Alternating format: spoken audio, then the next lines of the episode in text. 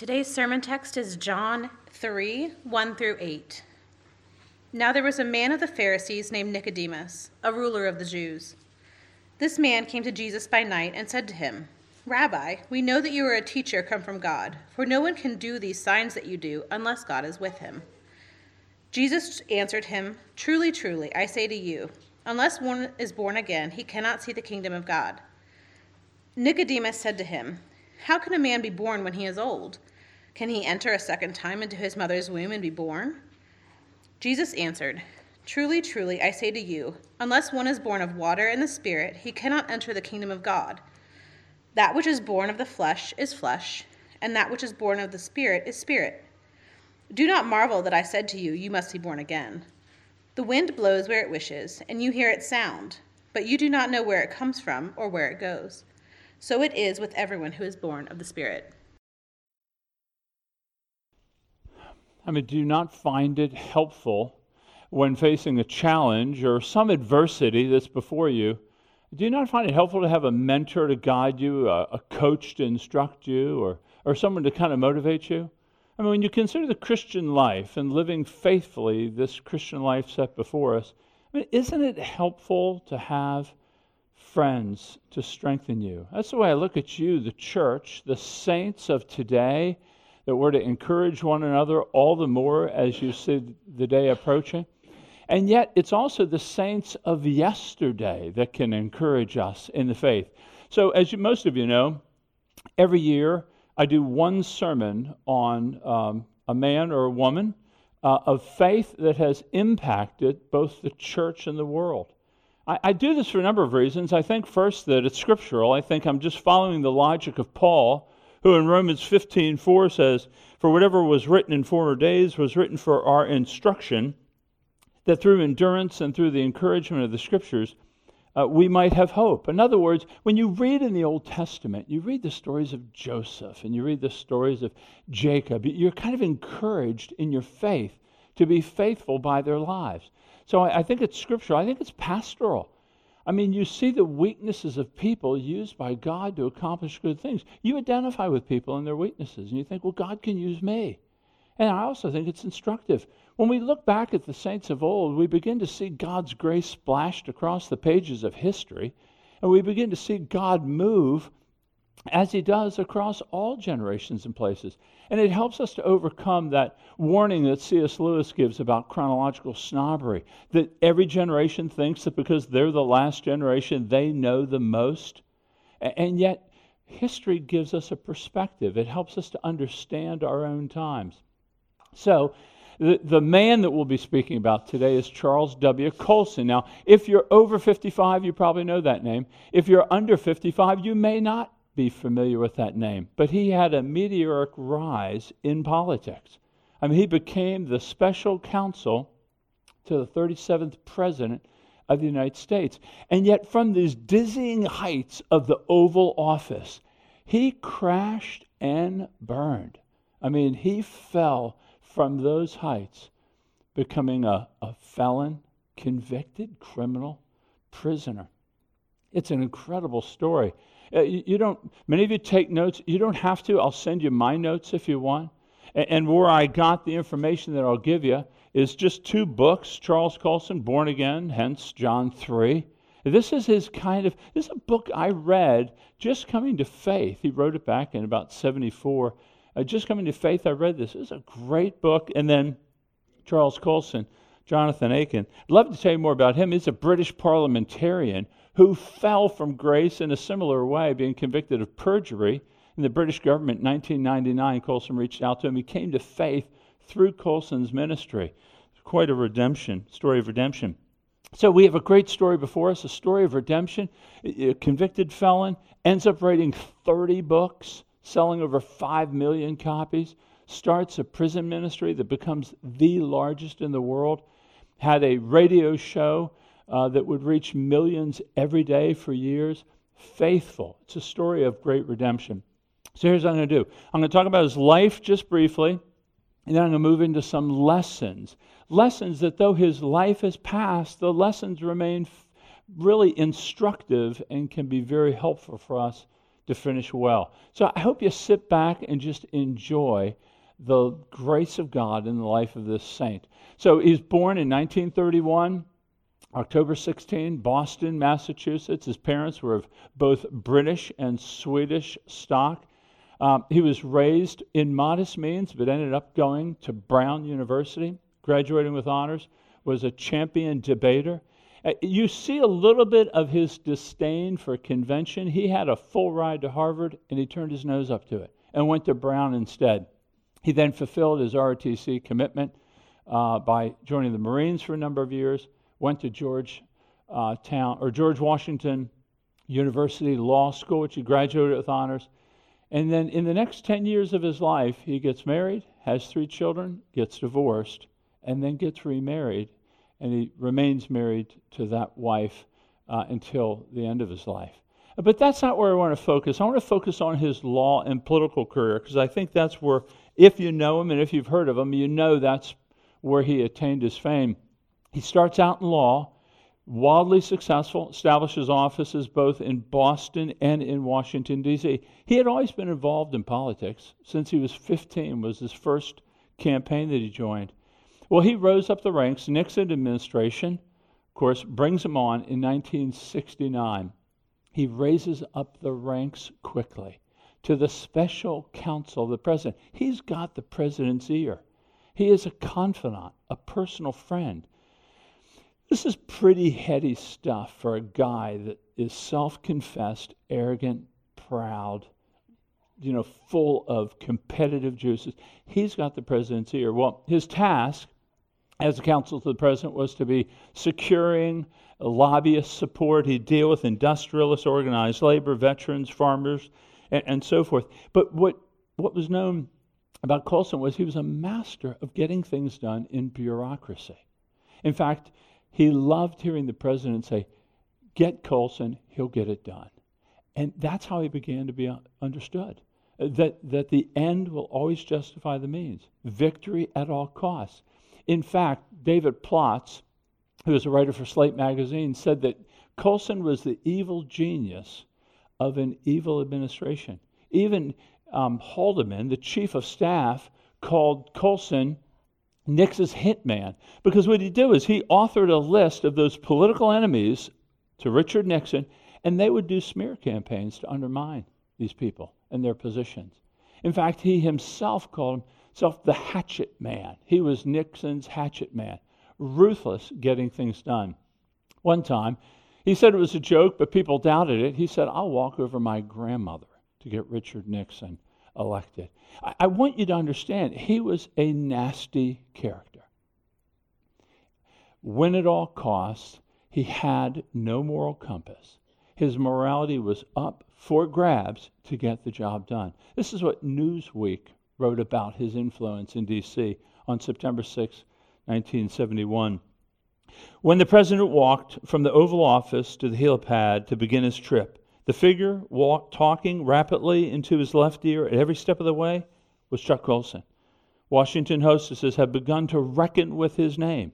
The mere, nem- the mere mention of it makes tensions come in like a sheet of rain. So he was, he was, he was a dirty character, and they knew it. He was effective, but he was nasty at it. Well, most of us know Colson, at least from his suspected involvement in Watergate. Now, for those of you who don't know, Watergate is the name of an attempted break in on June 17, 1972. Uh, Watergate was actually a complex, an apartment complex, but it was also the, uh, the Democratic Party committee headquarters. There was an attempted break in. Well, of course, evidence would ultimately link Richard Nixon with that break in, leading to his resignation. But it's in the midst of that fallout that Colson resigned from his White House position he re entered his law practice. But that's where the story really picks up steam at that point. Because I want you to understand the feel. And for those of you who are alive, I remember it.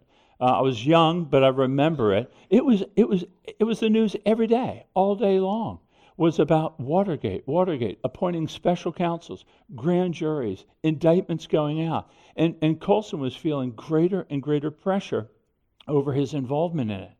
Well, he takes this trip up to Boothbay Harbor, Maine, for vacation just to get away from the pressure of Washington. And it was then that he stopped in at a man's house, Tom Phillips. Tom Phillips was the president of Raytheon Corporation, which was the biggest corporation at the time in New England. Uh, Raytheon was a client of Colson's, but also a friend. And he had met Tom before and was warned that Tom Phillips had a religious experience and to just be aware of it. Well, he goes and pays him a visit, doesn't even know why he is doing it, but just impelled to go pay him a visit. And they spend the evening on this porch where Tom begins to share his testimony. He begins to explain to Colson how empty his life was. And here's what he said He said, and he had everything a big job, a lot of press, a lot of money, the houses, the boats, everything. He says, I didn't seem to have anything that mattered.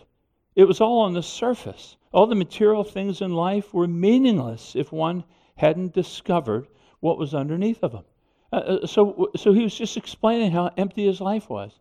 And then he told Colson that while he was in New York on business, he actually went to a Billy Graham crusade in Madison Square Garden. And there he understood Jesus Christ for the first time. And here's what he says He says, I've accepted. So he's telling Colson this on their porch. I've accepted Jesus Christ I've committed my life to Him, and it's been the most wonderful experience of my whole life. So now Colson, he says he's curious because he respects the man, but he's confused. Well, how do you have a commitment with a person who's been dead for 2,000 years? So Phillips just reads a chapter from C.S. Lewis's book, Mere Christianity. And, and here's what the party read.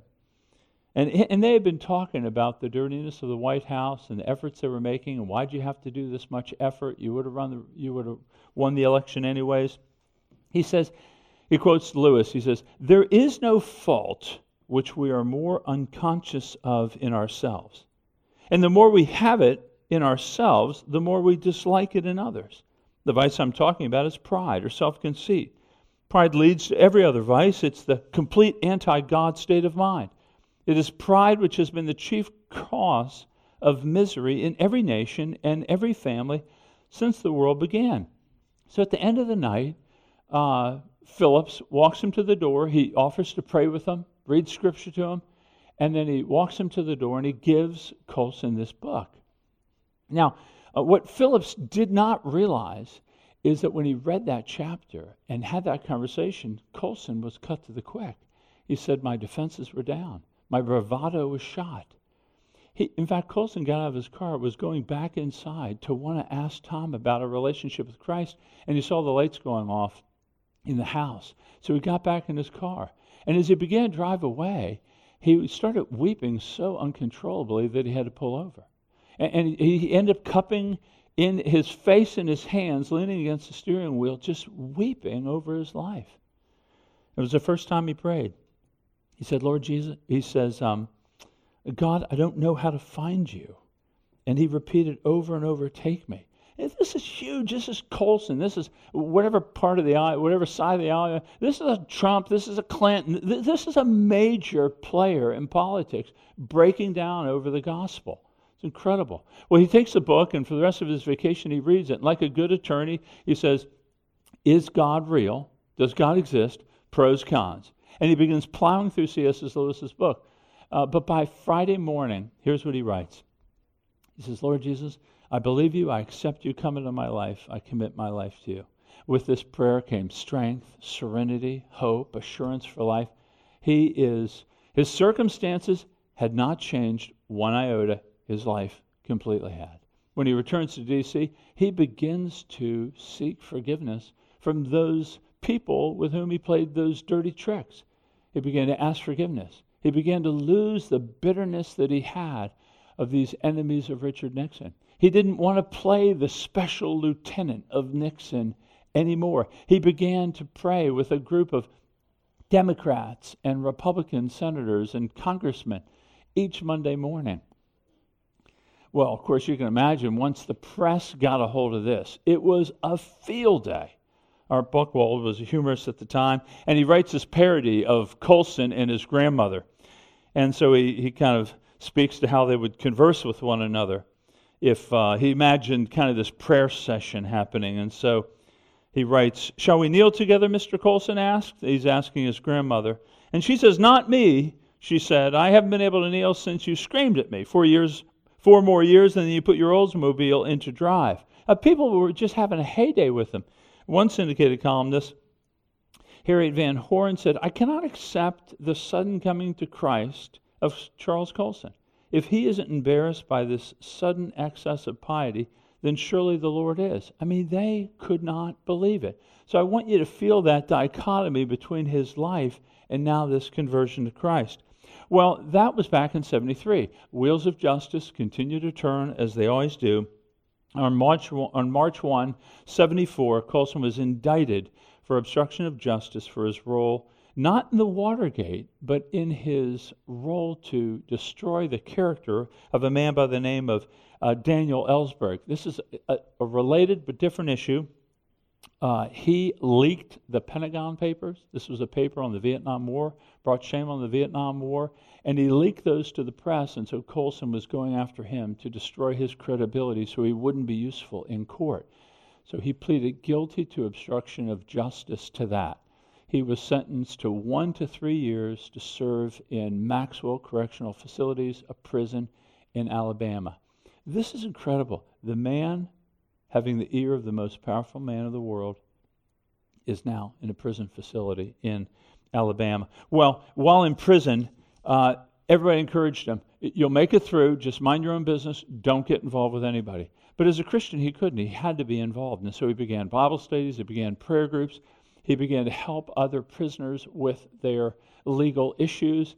And really, there was a minor revival in that prison. But it was in that prison that he felt the call of God. He saw himself as, an, as a prisoner, now understanding prisoners, and now he can begin to serve them. And he likened it to Christ. He says, just as God felt it necessary to become man to help his children, could it be that I had to become a prisoner to better understand the suffering and deprivations? There is a purpose for my being here perhaps a mission the Lord has called me to. Now that he's released, and, and by 76, within about a year and a half of release, he begins prison fellowship. That would grow to become the world's largest ministry to prisoners. It's now, by 79, it went international. Now it's in 120 different countries, ministering to hundreds of thousands of prisoners. Uh, this biographer Aitken said that he transferred his huge drive, his intellect, his maniacal energy from the service of Richard Nixon to the service of Jesus Christ, and he did. And then for 39 years, he continued to minister, not just in prison fellowship, he started Justice Fellowship, was trying to get restorative justice in the prisons. He helped start Angel Tree. Angel Tree was a ministry that exists to give presents around Christmas time to the children of prisoners. He started Breakpoint. He wrote many, many books, many books. Loving God, perhaps you've read. Born Again, that I referenced, but also How Now Shall We Live, and many other books that are just excellent books to read. I encourage them to you. But what I want you to see is he was faithful for 39 years until his death on August 21, 2012.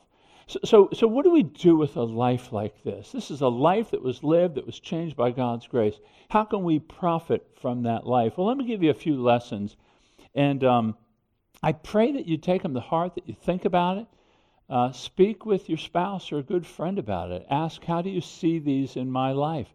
Or do you see that I may need to move toward these? So don't just be a hearer but let's be hearing and doing. So we're not foolish like the man who looks in the mirror and then walks away and forgets what he looks like. So, first, uh, pride will blind you and will destroy you.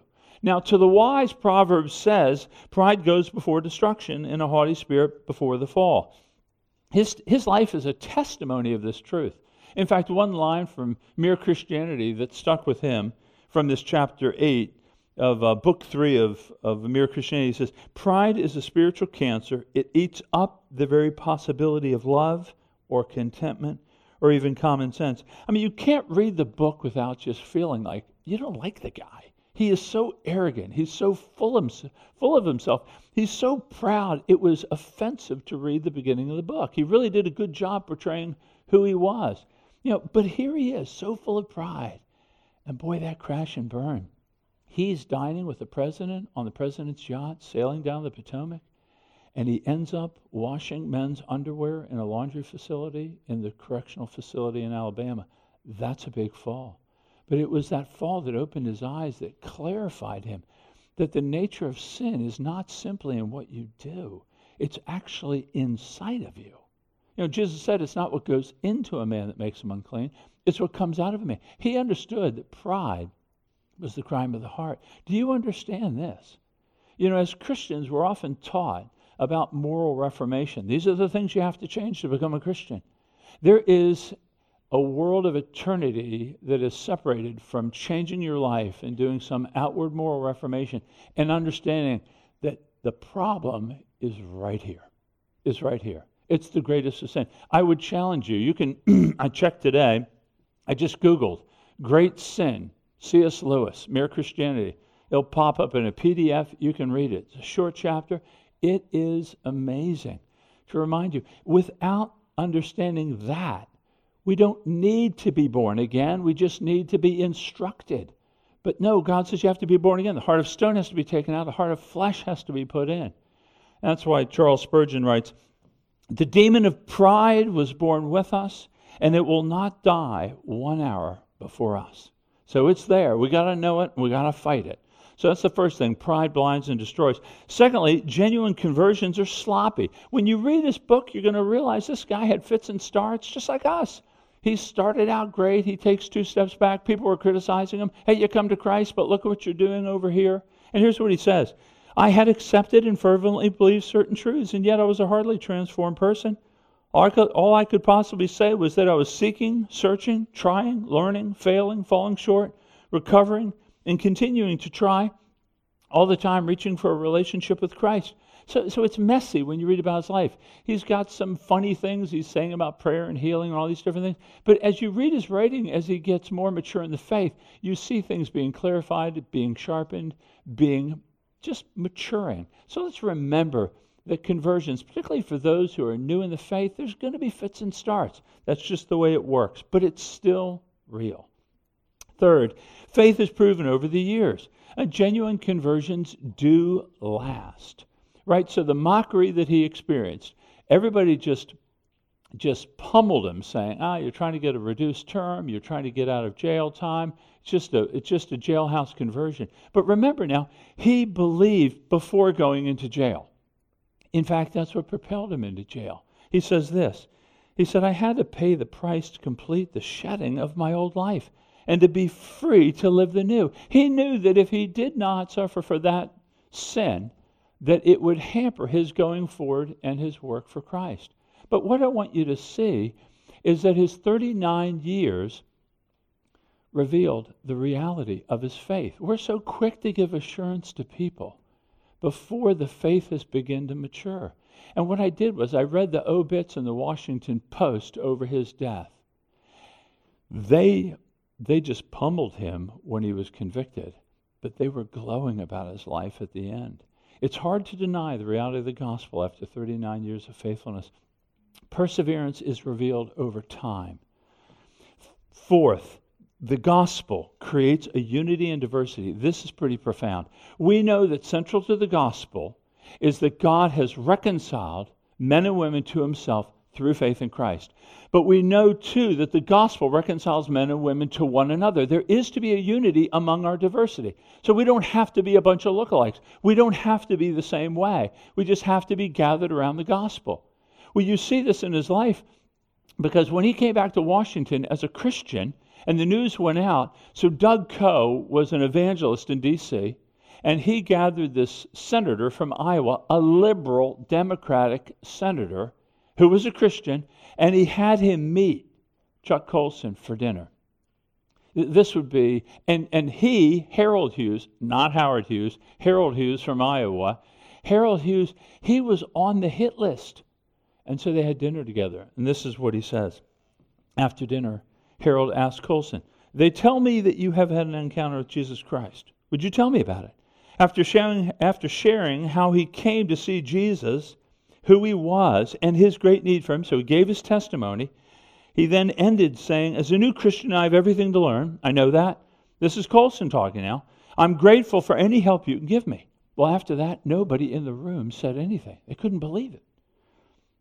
Suddenly, Harold lifted up both of his hands in the air, brought him down on his knees. He said, That's all I need to know. Chuck, you've accepted Christ and he's forgiven you. I do the same. I love you now as a brother in Christ. I will stand with you, defend you anywhere, and trust you with everything I have. This, isn't, was, this wasn't a cliche. Harold Hughes remained with him. They prayed together every Monday. These, these men, this was so phenomenal at the time. Mike Wallace of 60 Minutes did a segment on it. This is incredible. And, and not only that, but all these men in his prayer group, they went to the judge that convicted Colson and said, We will finish his present time because his family had come into a rough patch and they wanted him to be released and they would serve his time. These are people who are ideologically opposed, antithetical to him. Now, you think about the power of the gospel bringing them together. So then we got to ask ourselves why do we struggle with agreeing on Christian music and Christian education? And should I wear a mask or not? I mean, if these two can come together and be united in the gospel and let everything melt around them and focus on Christ, we've got a lot to learn from that. It's a powerful gospel that unites people of great diversity. Okay, fifth and quickly, power is fleeting. These were power brokers of the time. They were at the top of the world of power. These names Nixon, Dean, Haldeman, attorney John Mitchell, Chuck Colson nobody knows them. They're gone. See you later. They used to cause fear? Not anymore. It's purported that Charles de Gaulle, the French leader, said that you know the cemetery is filled with indispensable men. These were indispensable men. Not really. They're all gone. You know, just remember the nature that the administration we have now, the one before, the one after, they're passing. They're just passing. God remains fixed and firm. As you think about Babylon, Assyria, Persia, Rome, where are those great kingdoms now? They're no more. And yet the church remains. So, so power is fleeting. We don't put our hope in governments. We don't. We, we work. We are good citizens, and we use the means that God gives to us. We never trust in them. Okay, six. Troubles occupy every generation. Many of us think our days we're running on a razor's edge. We're just about to fall off and tumble into oblivion. Every generation thinks they're experiencing the worst thing. I want to remind you here, because it was shocking to me, even though I lived through it. This was a horrible time. 69 governmental officials were charged, 48 were convicted. The president resigned. The vice president, Maryland's own governor, thank you very much, Spiro Agnew, he resigned. The chief of staff, two former attorneys general resigned. The Ch- Chuck Coles, it was a clearinghouse. We had race riots, if you remember. We had Vietnam protests. And we had a Cold War that we thought at any day we're going to be getting in war with Soviet Union. Now, I'm not saying that our days aren't significant. I'm just saying they're not unique. They're not unique. So we, the Christian isn't like Chicken Little. The sky is falling. The sky is falling. We don't operate that way. God's sovereign over these things. We rest. He sits in the heavens and He does as He pleases, and He knows us by our names. He knows the number of hairs on our head. So we can rest. Even though we're in troubling times, we don't panic. We live by faith. God brings beauty from ashes. You can't have a better but God example. You think Chuck Colson, never in the world will he come to faith but God. God can make alive that which is dead. And he did. So many of us have friends, we have family. They're too far gone. They've lived in darkness too long. They can't be saved. God's arm is not too short. You may have a child that you think will never return. You may have an adult that you think, a parent that will never return. Put your hope in God. Put your hope in God. If He can change this man, God is holding him up as a trophy of grace for us. He gives us an example. He said, I showed you my power to save even the nastiest or the most lost or the most uninterested. God can save. And then last, evangelism is the means of God's salvation. I, I want to just have you think about this for a minute. God saved Chuck Colson, a human, through another human. He could have done it any way he wanted to, but God saves through us, the believers. So Tom Phillips he was a president. He was a trained theologian. He didn't take apologetics classes. He didn't go to EE. He didn't know all the answers for all the questions that can be asked. He didn't. He just said, You know, my life was empty. I've met Jesus Christ. He's changed me. He's forgiven me. I've put my faith in him. I'm going to live for him. And you know what God did? God landed on Colson with a thousand pounds of bricks. God did the work, but he used a willing human to simply say, This is what God has done for me. The Gadarene demoniac, when he was healed, he wanted to follow Jesus. Remember what Jesus said in Mark 5? He said, Just go to your hometown, tell them what God did for you. Just tell them what God did for you. God will do the rest, but he, he uses us. So, so I, I want you to leave this idea of who Colson was. This whole story was really, in many ways, predicated on the faithfulness of one man. Now, there were more players, no doubt, Spirit of God saved, but one man was obedient to just say, Let me tell you what the Lord's done for me. So uh, you read the book and you begin to realize, wow, maybe I can affect change, eternal change, in the lives of other people. So his life has passed, but the lessons remain the same for us. So let's just take a moment now and ask God for grace. I'm only going to give really like a nano moment, uh, but just to consider this, ask God that there's one lesson. And if you want my notes, I'll send them to you. Just email me, and I'll pray for us in just a moment.